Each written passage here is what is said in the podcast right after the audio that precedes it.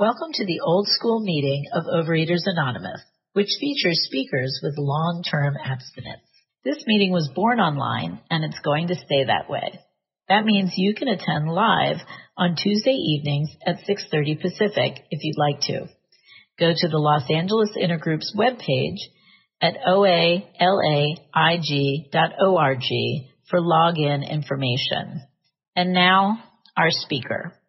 It is now time for me to tell you what I was like, what happened, what I'm like now, including how and why I stay abstinent today.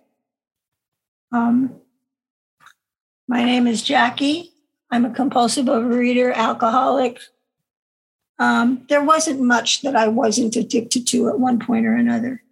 Uh, this is what I was like. I don't know if you can see this. Um, that was about 30 pounds before I got here. And that was my grand my grandson.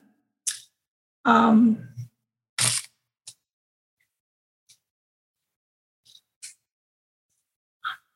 I came in the doors. but that picture doesn't show is anger, selfishness, pride, attitude, and I thought I was the sweetest thing going ever in the world. I was just so nice. I was not nice. Um, I had spent, let's see, started probably, I started really gaining weight when I was 10 or 11, puberty. Um, the funny thing was as a as a very young child we left new york when i was three years old because my doctor told my parents I would not survive another winter in New York City. That uh, asthma, whatever the heck it was, I was sick all the time. And as much as I wanted to say my parents didn't love me, when finally in this program I got to look at the fact the doctor told them on a Monday, on a Wednesday, they were in the car with my grandmother on the way to California because there was a cousin there who was going to take them in until they could get settled. Um, all they had to do was stay in New York and they could have gotten rid of the problem. So I guess they did. Um, I remember being pushed to eat. I remember when I was really little and they're trying to treat me with all kinds of stuff. But somewhere around nine or 10 years old, um, there just wasn't enough food anywhere.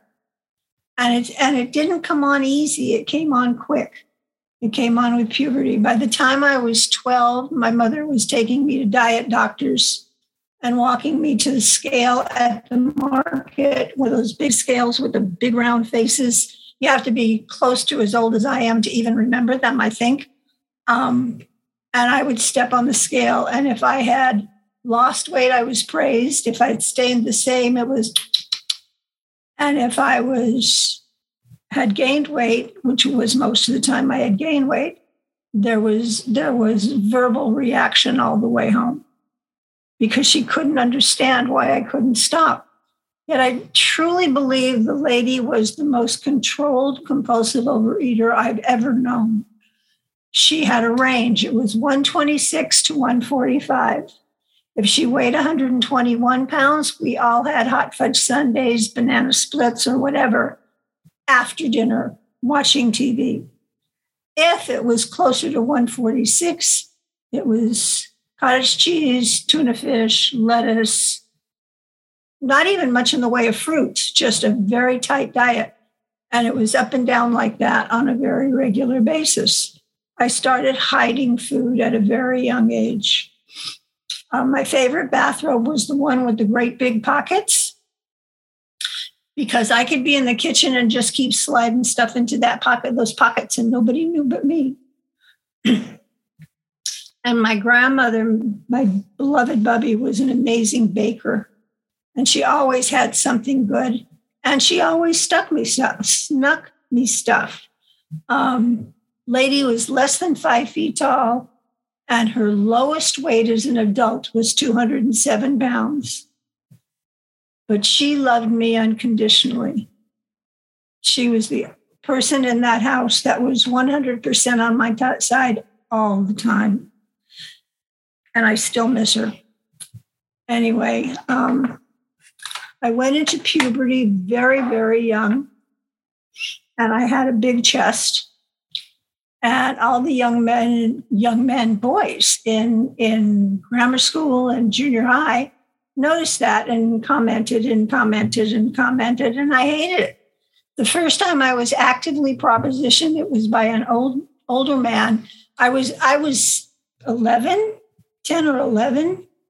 Um, and at 10 or 11, I was 36, 25, 37 or 38 was the measurements.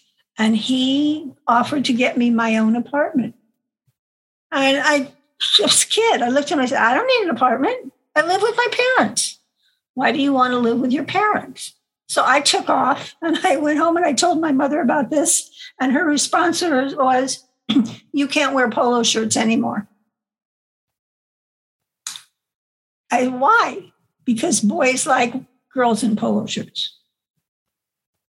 None of it made any sense. I dated a lot, even though I was very overweight. I had a tiny weight and a, and a big bosom and big hips.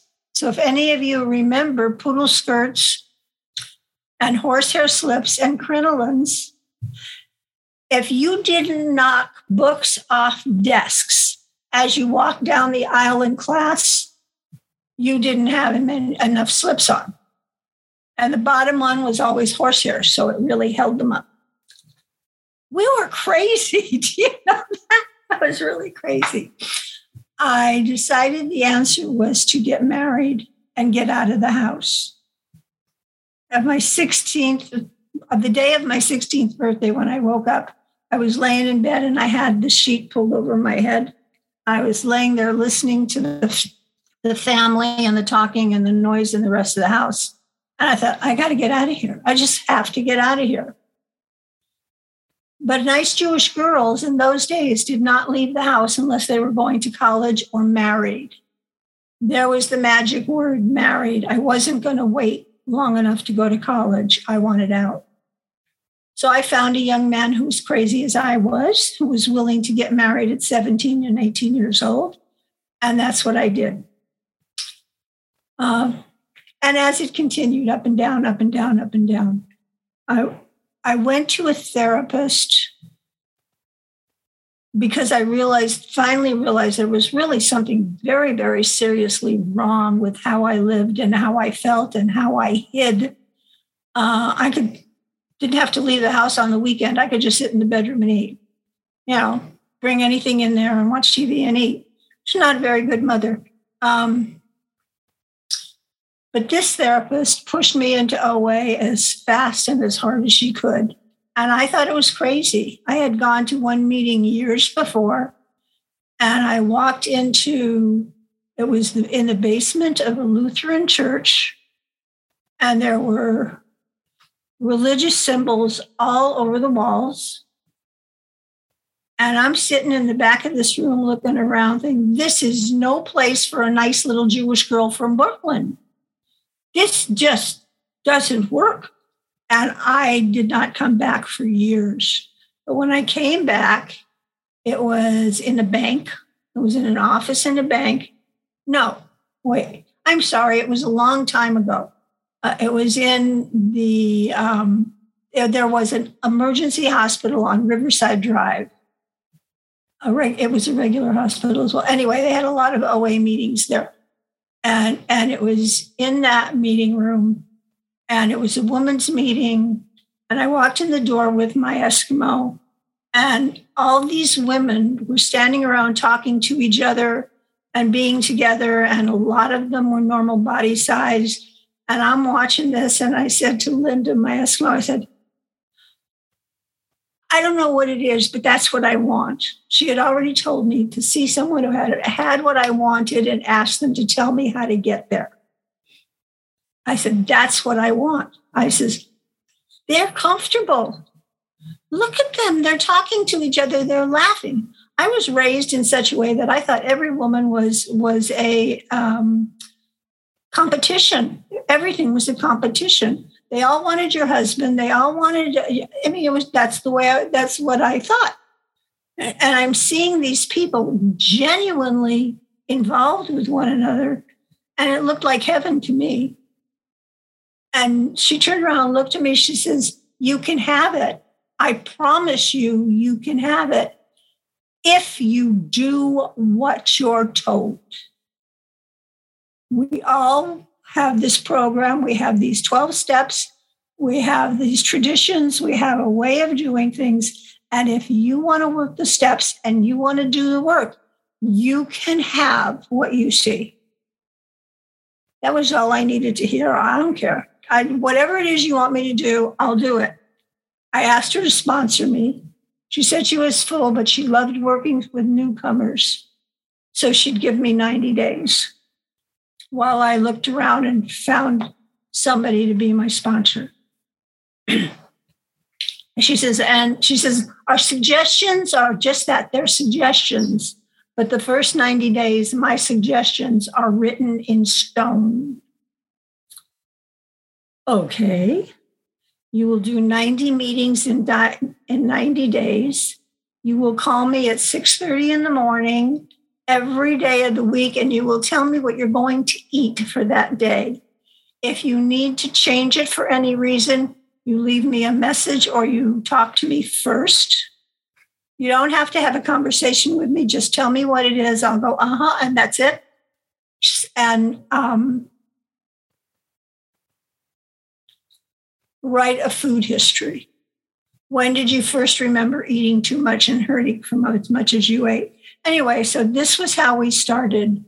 I started in OA knowing that the only way I could have what I wanted was if I took direction, worked the steps, used the stool, used the tools, and showed up. Now she sponsored me until I got another sponsor. That sponsor looked at me and said, when somebody asks you to be of service, your answer will be, Thank you, God, for letting me be of service. Thank you. And somebody will show you what to do if you don't know how to do it. Now, I'm 33 years in this program in, in June by God's grace. Thank you. By God's grace and my hard work. I mean, I'm I, I know God's on my side. I know I'm abstinent and and and all the other gifts I've gotten this program because of turning to God and and learning how to live a, a life that way. But damn it, I had to bust my ass to do the work. I, I I've never heard of God popping down into your kitchen and slapping the fork out of your hand. I had to put down the fork. I had to do what you guys told me would work. And the people who told me that stuff looked like they had done what worked. I didn't know what the side gifts were going to be. I didn't know that I would develop decent relationships with my five children. I was not a good mother they were not all good children. I mean, there was just a lot of stuff. I, I have one kid who I thought was going to be arrested, shot Five in a minutes. Drug, thank you, shot in a drug deal, or or or beat up by somebody else's husband. Uh, positive something. The guy works in the medical field. He's a really good man and a wonderful father. So I guess um, he got past. I told I told him when I made amends to him. I going to five kids and making amends is not all that easy. Um, but when I made amends to him, and I, I said to him, I says, I don't, I don't know. I said, I don't know if it's in spite of me or because of me, but I do know you pulled yourself up by your own bootstraps, and you're amazing. And it was it was delicious to feel that way. But that for me is another gift of this program. I had a hellish day today. It was it was just plain a horrible day. No that's not fair. This one issue is a horrible issue and i'm not anywhere near done with it yet. So what i did today was after I got off the phone, after I stopped crying, I told God all the things I was grateful for because I had been pissed off at him when this first started. Um, well, named all the things I was grateful for. Visited my daughter in the in the rehab where she's starting to feel better and get stronger. Um, just did a number of things and came home and wrote, which is one of the tools in this program I rely on like crazy. And I, I wrote, and it was like, finally got to that. Okay, I know I, I, I, what can I do to be of value in this? And I made a list of the things I could act, find people to pray, call a prayer circuit, get get her name on the prayer circuit, do you the things I could do. And then I made a list of the things I couldn't do. I can't get on a plane and go where she is. Can't happen. I can't fix it. I can't make it better. I can't even choose what to pray for in this particular instance. All I know is that I can pray for God's will and ask the family to be, be as strong and gentle with this as they possibly can be. And that is the gift of this program. Many years ago, this would have been going into the t- kitchen, taking the little counter stool, moving it up in front of an open refrigerator door, and starting at the top. I mean, many years ago, when I was 21, I, I lost a child I gained 30 odd pounds in two months. Couldn't stop eating. Because this program, I, I don't think about that. That's not who I am. That's not what I do. What I do is the things you guys taught me over the years make a gratitude list, include the little stuff, talk to God, talk to people who people who, who have a spiritual base that you can connect with. Call the people who can help you. I love you, Mr. Carl. Call the people you can help you. And that's what I do. There is nothing, nothing quite like this program. I have five children. I have decent relationships with all five. I have 10 grandchildren. This sounds like bragging, my granddaughter lives with her husband and child across the street. My other, my one of my grandson lives down a block and a half because they they know that this program has taught me not to get involved in their business so they can be close without being overwhelmed. Hello. I am so very grateful for this program and for you people. I cannot even begin to tell you the gift of having the men and women in these rooms in my life has been for the last 33 years. Thank you for letting me share.